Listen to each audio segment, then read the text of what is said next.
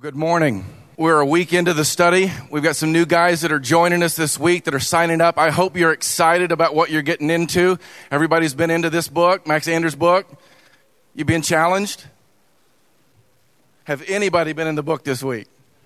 All right, all right. See, I was going to have to come down and start taking names because this is a men's group and men step up and we take the challenges that are in front of us. I hope that you're really enjoying the study as we're getting started. For those of you guys that are new to us this week, we're glad you're jumping in. Uh, it's a great place to be as we gather around God's Word. Uh, so you should have a blue book, which is Max Anders' book, which is the uh, side study. But more importantly, you need this book and you can't have mine because uh, it's well worn and it's got notes. So I hope you've got your copy of God's Word uh, either in an app format or a physical format and are bringing that with you every time you sit down to spend time with God. A couple of quick things as we get started this morning. Uh, if you have not already filled out a name tag, uh, please do that. We're not going to print those going forward uh, just for the sake of efficiency and time uh, and the economics of it. So come in and if you've got guys that are still sitting there and they won't fill out their name tag, slap them around a little bit, fill out their name tag and put it on for them just like their wife might do, okay? Uh, the second thing is that you have a roster. Everybody has a copy of a roster in the center of your tables. Uh, so take a copy for yourself. It's a way for you guys to connect with one another uh, more than just on Thursday mornings at 6:30. So make sure that you've got a roster for yourself. It'll have name, address, or email address, phone number. Uh, we will get updated rosters for everybody next week. So make sure you grab one, you tuck it in your Bible, and here's what you need to do with that. You need to pray for those guys. Mutually praying for one another loving one another, reaching out to one another, contacting one another, text, phone calls, email. Get to know the guys. Get ready to spend time with the guys and then work out what we're learning in both the Word, the workbook, and in Max Anders' book. Because if you put it in, but you're not pouring it back out into life and relationship with other people, we'll tend to do the brain flush somewhere around week two or week three after it comes in. And you've got a good challenge in front of you to understand the Bible better than you've ever understood it. Uh, I come to you uh, not because I'm on staff, but I'm another guy just like you who has a wife and a family and a job and responsibilities. And so I know the crunch that it's going to take to get some of this done. Uh, some of us were up late last night so that we didn't have to come this morning and sit around the table going, man, I didn't do it. And that's okay. You found the margin in your life to get it done the one thing that I want to encourage you to do uh, beyond simply getting together uh, is to, in building relationship with one another, find ways to serve with one another and serve one another. Okay? So, as we get started this morning, I'm going to pray for us. Jason's going to come up and lead us off. Uh, if there's anything that you want to let us know in terms of how we can get better at doing Summit, please feel free to give us that feedback. Uh, we love you guys. That's why we're here. We're wanting to invest in you and let iron sharpen iron, and we're raising the mark every time we get together. Amen? Let me pray, and then we'll get started. Lord, we come to you uh, because you first loved us, not that we first loved you, and your love is amazing. It is shaping, molding, renewing, that is chastening the areas of darkness and sin that want to pervade. It is helping us to fight sin, resist temptation, and put the devil in his place because he's ultimately defeated. We don't stand because of who we are, we stand because of who you are and what you've done for us. I love these men. And so, would you use the hour that is ahead of us to sharpen us and to shape us for the glory of your name? The building of your kingdom, and the love of this city. We pray all these things in Christ's good name and for your glory. Amen. Well, good morning, gents. That was weakness. Good morning. Good morning. All right, that's a little bit better. As Jed said, my name is Jason Illian. I am one of the leaders here at uh, Men's Leadership for Summit and the Men's Leadership Program. Like he said, um, there are three or four of us that are helping lead that are not on staff. So, much like the rest of you, we have our full time jobs and wives and kids and everything else. And we're here because we care deeply about not only men, but leadership in our household, leadership in our nation, and how God works in our lives. And if you look at a lot of the challenges that are out there today, whether you're going to look at gay marriage or you're going to look at the challenges of educating our kids or where the moral compass of this nation is, I can point a lot of that back to the lack of true, authentic male biblical leadership. And that changes here, right? This is our opportunity to meet together, to lock arms, to raise our hand where we have blind spots, and to point each other to Christ and abiding with Him on a daily basis. So, I'm going to show you a quick picture of what I came home to the other day. I came home to this at the house. You're probably thinking one of two things. One, you're probably thinking, them, them are some nice shoes. Because those are some great Bigfoot shoes. The other one, you're probably spending some time signing me up for the Parent of the Year award because of this. It's wonderful. This is my youngest son. His name's Rogue. And he's living up to this. So I come home. Here he is running around, naked as the day is born, manliness flapping in the wind. And I come there and I walk into the living room and there's some cheese puffs on the floor and there's like a chocolate milk carton and there's like a, a, an apple core and it's just this complete mess. And, I'm, and there's noise on in the background and I'm like, what's going on? I'm imagining that my wife is duct taped upside down, hanging from the fan in the other room, like the kids have taken over, the inmates are running the asylum. And no, it's just rogue being rogue and all this trash on the floor. And I saw this trash and it reminded me of something that, you know, I'm to have to pick up this trash, right? Because if I left that trash there and just left it there for a day or two, the trash would be the smallest part of my problem. It would look trashy. I like my living room to look nice. But if I leave the trash there for a day or two, the trash is the least of my problems. Because then I'm going to get ants. I'm going to get bugs. I'm going to get rats because this trash has been hanging out around my house. Now, if I knew you guys were coming over to my house, if I knew when I got home and I saw this and all this trash and stuff was on the floor, and I knew one of you guys were coming to my house, you know what I would do? Oh, you know. It's what you do when somebody comes to your house, right? You quickly sweep everything up. If you got stuff on the floor, you just cram it under the bed, right? You stick it into the closet. You take whatever you can and quickly throw it in the trash. Because you, we, us, want to have this appearance of cleanliness this appearance of righteousness. When we all know the best way to see what our friends are really like is to show up unexpected. When somebody shows up unexpected to your house, they get to see all the trash, all the life that actually happens at your house. If you'd walked into my house the other day, you would have seen that. You would have seen what life's really like at our house, right? You would have seen Rogue running around naked. You would have seen Rain getting on the iPad when he wasn't supposed to. You would have been seeing Sage stealing another Fig Newton and trying to jump on the trampoline when she was supposed to do her homework, right? You would have seen real life. You would have seen us trying to manage all this. And as I was sitting there walking through learning our Bible in 30 days, understanding the Bible in 30 days, and getting the Word this week, it reminded me of something. That I live a lot of my days managing this stuff we call this a Bible study, and we're going to take 45 minutes at our tables today to talk about how we study the Bible. You know, what are our strategies for getting the Bible early to, in the day? What are our plans for praying? What are our plans for learning how to get close to Christ?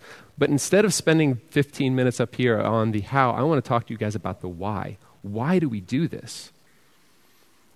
Because we can't be up there just managing the sins in our life. This, what we're doing in this time, this not talking to you about how to manage sins. It's not just a, it's not a personal, you know, health, self-help platform. That is not what we're doing. And if you walk away from seven or eight weeks of this and you just have a better checklist about how you look more cleanly, how you look more righteous, how stuff isn't laying around your house anymore, we've entirely missed the point.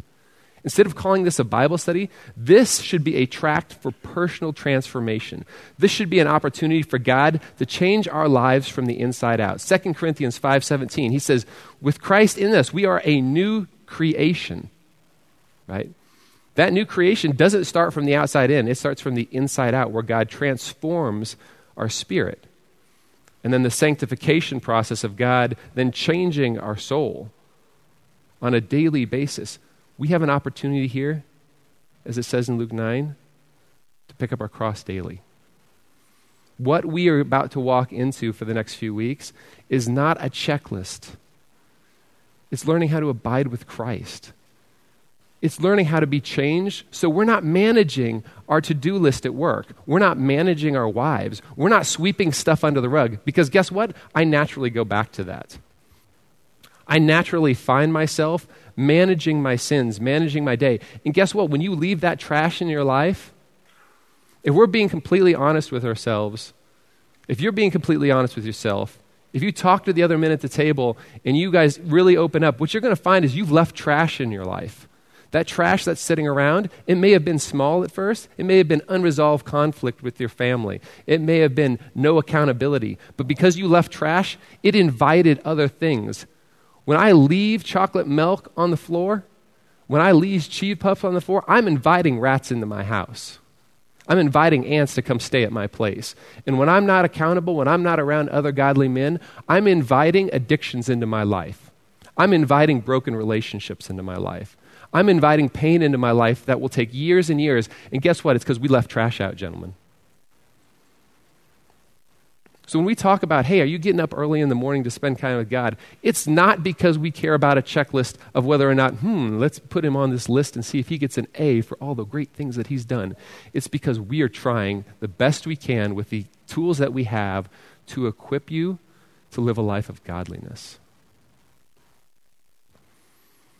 You know, I remind, it reminds me of what Shaquille O'Neal used to say on one of his early commercials. If you used to watch Shaq play college basketball, like, man was a beast, right? Like he was ripping down backboards and he got to, the NBA and he was still smashing rims. And they were always talking about some, how he dunked. And he's like, you can't fake the funk on a nasty dunk. And what I'm telling you is, you can't fake the funk in the Bible study. You can look all godly, you can say the right things, you can have the scripture memorized.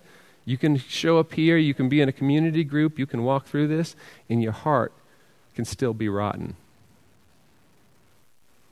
We can still be hurting. God has to transform us from the inside out. So, what I want to walk through in just the little time that I have this morning is um, Genesis 1 through 11. We're going to read it straight through, guys. We're going to go around the tables, read it straight. No, we're not going to. Calm down, relax. Some of you got worried. I'm just going to do some quick snapshots of 1 through 11 and point to what God designed us.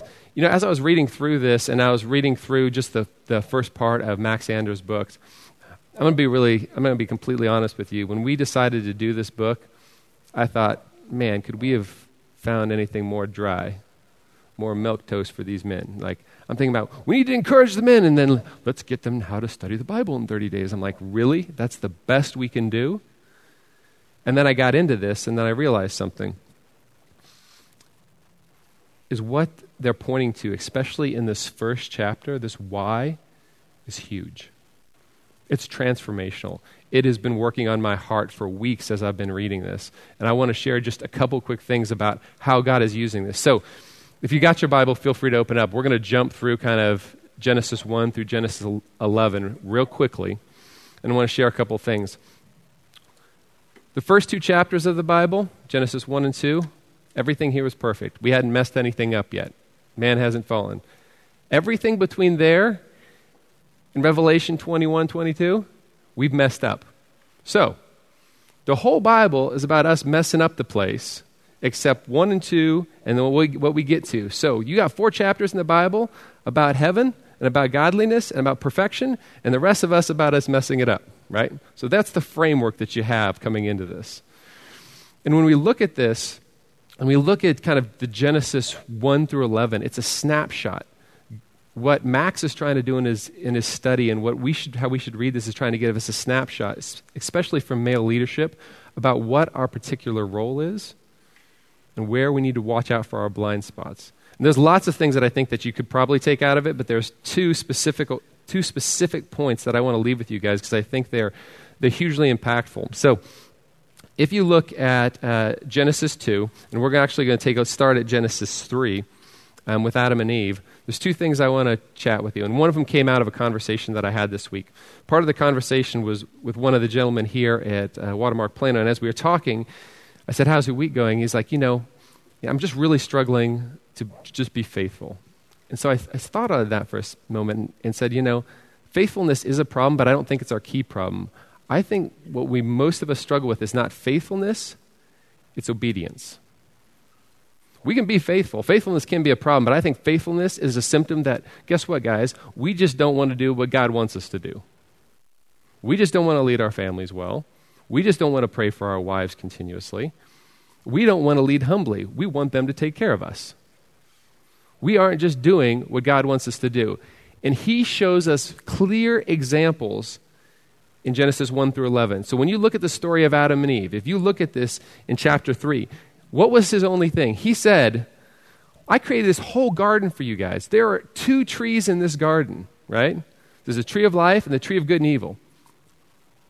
All these other trees, you can have any of this stuff. It is all yours. Eat from any of it. There's only one tree you can't eat from. Which one? Tree of the knowledge of good and evil. Guess what? He didn't say we couldn't eat from the tree of life. I hope you don't miss this. We could have eaten from the tree of life, and this spiritual, eternal chess match between God and Satan is over. We eat from that tree, we're perfect, we live forever perfect, end of game. Story end. All we had to do was eat from that tree. We had one tree we couldn't eat from, just one. They all look good. We had one tree, and guess what we did? We ate from that tree. We started this off by just doing one thing about obedience. And guess what? Adam was the first guy that ha- couldn't say, well, My buddies made me do it. He was the only one there. And he's still messing it up, right? He couldn't be obedient to that. Moving on, guess what? It is generational gentlemen. Cain and Abel. You go to the next story. They bring their sacrifices. Cain brings some of the fruit from the field, while Abel brings the fat portions of the first from the flock. And God says, Cain, that's not going to cut it. You can't bring me what you got left at the end of the day, gentlemen, after work's over. You can't spend what you need on going out and having a good time, and whatever you got left, stick it in the offering then. You got to bring me the first fruit. Abel, he got it. He said, I'm going to bring the best calf that I have. This one's yours. But Cain, but Jason, Jason brings me, you know, this calf, this one ain't going to make it anyways. This one's about to die. Let's give this one to the Lord. And God says, mm He's like, you don't want to be obedient. Your mom and dad didn't want to be obedient. You don't want to be obedient. And it goes on after the flood, right? After God saves them, He says, Guess what? I want you to be fruitful. This is exactly what it says be fruitful and increase in number and fill the earth. And then it goes to the next story of the Tower of Babel. And the first thing is it does is what do they do? Instead of increase in number and fill the earth and spread out and take dominion and do exactly what God says, they settle down and build a city together. They had one thing that they were supposed to do one, spread out, enjoy this, fill the earth, take over. And what did we do? Well, we built a city right here. We stayed, you know, God, nah, nah, see, we're not going to listen, God. We got this. So our biggest problem is not that we're faithful. Our biggest problem, man, is we're not obedient. When I go talk to my kids during the day and they're not doing something, I promise you, it is not a faithful problem that my kids have. It's an obedience problem. They're just not listening. So if we're going to be men of God, we've got to start by just being obedient. That's number one. The second thing is, we don't believe that God is good. We just don't believe it. Because when we don't believe God's good, we don't believe He has our best interests in mind. And if we don't believe He has our best interests in mind, then we're going to take matters into our own hands. When we take matters into our own hands, us as men become one of two things. Some of us become passive, right? And just be like, well, we'll just let it come as it comes. The other of us become recklessly independent. Same three stories. We're going back to the same three stories. What happened? Here we are again in the, in the garden. Satan comes up, the snake comes up to tempt Eve, Adam and Eve, right? No, no, no, no, no. She come, he comes up and tempts Eve. Where's Adam? Adam is the first passive man. It says that he tempted Eve. And guess what? Then Eve takes the fruit and gives it to Adam. Adam could, he was there. What was he doing? So when God then comes and says, Adam, what have you done? What does Adam do? Oh, you know what Adam does. Same thing you did. Same thing that goes wrong in your house. And you say to God, God, it's the woman you gave me. You blame God. It's God's fault. It's the woman you gave me, God. I ain't taking any responsibility. Because he was because Adam didn't trust, didn't think he had his best interest in mind, so he became passive, and they ate from the wrong tree. Guess what? Cain and Abel, same story, all over again. God doesn't accept me. God doesn't accept my sacrifice, so what am I going to do? I'm going to take matters into my own hand. I'm going to kill my brother in the fields on my own. I, I know better than God, so I'm going to take it into my own hand. Tower of Babel, same thing again. We are supposed to be fruitful, increase, multiply, take over the earth, show dominion. And what do we do? We build a city. And why do we build a city? We build it as a monument to ourselves. If I'm one of the angels up there with God, I'm thinking, like, Lord, is this the best we can do? Like, seriously? We just got started and they're already messing the place up. And guys, this is the same thing that just keeps repeating itself over and over and over again. We don't want to be obedient. We don't believe God's good. And the problem is is because we keep coming to Bible studies. We keep coming to church. We keep thinking it's about a building. We keep thinking it's about Sunday morning. We keep thinking about it's about us when the reality is we're called to be the church. We're called to go. We're called to lead, however imperfectly, but we're called to be humble, servant leaders. And our wives don't see that. Our communities don't see that. Our nation doesn't see that. All the things you see are symptoms of the problem that we've allowed. And guess what? It played out from the beginning. So you're asking yourself, why am I coming to this? Why do I get up at 5 o'clock in the morning when I know you want some sleep? Every man in here loves to sleep.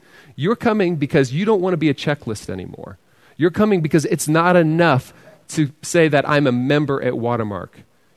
You're coming because something deep down is calling you because you know you're part of the body of Christ. And God is tugging on our heart. And what I don't want you to miss, turn to your Bibles, Genesis 2 26.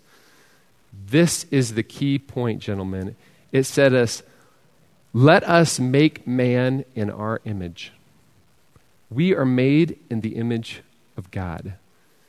And this is what exactly we're called to. It says, He blessed them, and He said, Be fruitful and increase in numbers, fill the earth and subdue it. Rule over the fish of the sea and the birds of the air, and over every living creature that moves along the ground. Do you understand your responsibility? Your responsibility, catch it, it's really simple, is to rule. That thing that you feel, the reason you like Braveheart, the reason you like Gladiator, the reason you like those movies, because your job, you were designed to rule.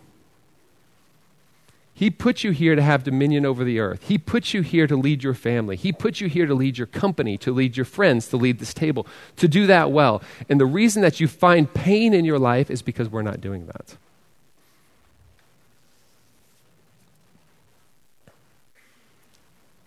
It amazes me when I was reading in Genesis 8.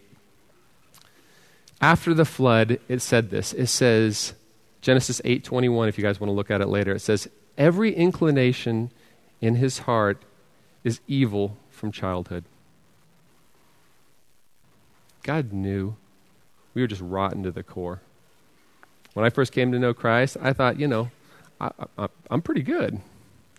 Like, I'm all right. I kind of got my stuff together. But I'm just not, I'm not quite there. And the longer I've been a believer, I've realized something. I was rotten to the core. Nothing that I said, nothing that came from me was goodness. It was simply because of God's eternal grace. And even after he flooded it, even after he realized we were rotten to the core, he's like, But I love them. I'm going to send my own son for them. And these men who don't lead their families well yet, who are stumbling over themselves, who spend more time in front of TV than they do in front of their Bible, who have yet to learn how to pray continuously. I love them. And they're going to represent me because they're made in my image. And they're going to rule on my behalf. They're going to be representatives here on earth until the new heaven comes. So, as you guys are sitting at your tables today, I want you to share about why we're getting into the Bible. I want you to share how you're doing that. Always keeping in the back of your minds that this is not a self help program. This is a program about God changing our hearts and our lives. And for us to do that, we have to be the same thing Kyle always says is faithful, available, teachable. We have to be authentic. We have to be transparent. And we have to learn on a daily basis how do we pick up our cross and follow him? How do we humbly serve and walk alongside him? How do we take that pride that wells up and learn how to bury it over and over and over and over again so one day you wake up and you realize it's just not there because I'm becoming more like Jesus? And when that happens, you're going to see amazing things happen. You're going to see miracles happen. Because they will then look at us and say, These men have been with Jesus. It won't be because of your job. It won't be because of your income. It won't be because of your position. You will say, they will say of you the same thing they said of Jesus. They speak with authority. And you will know because as we were made to rule. I love you guys. Circle up at our tables, and we'll chat in a little bit.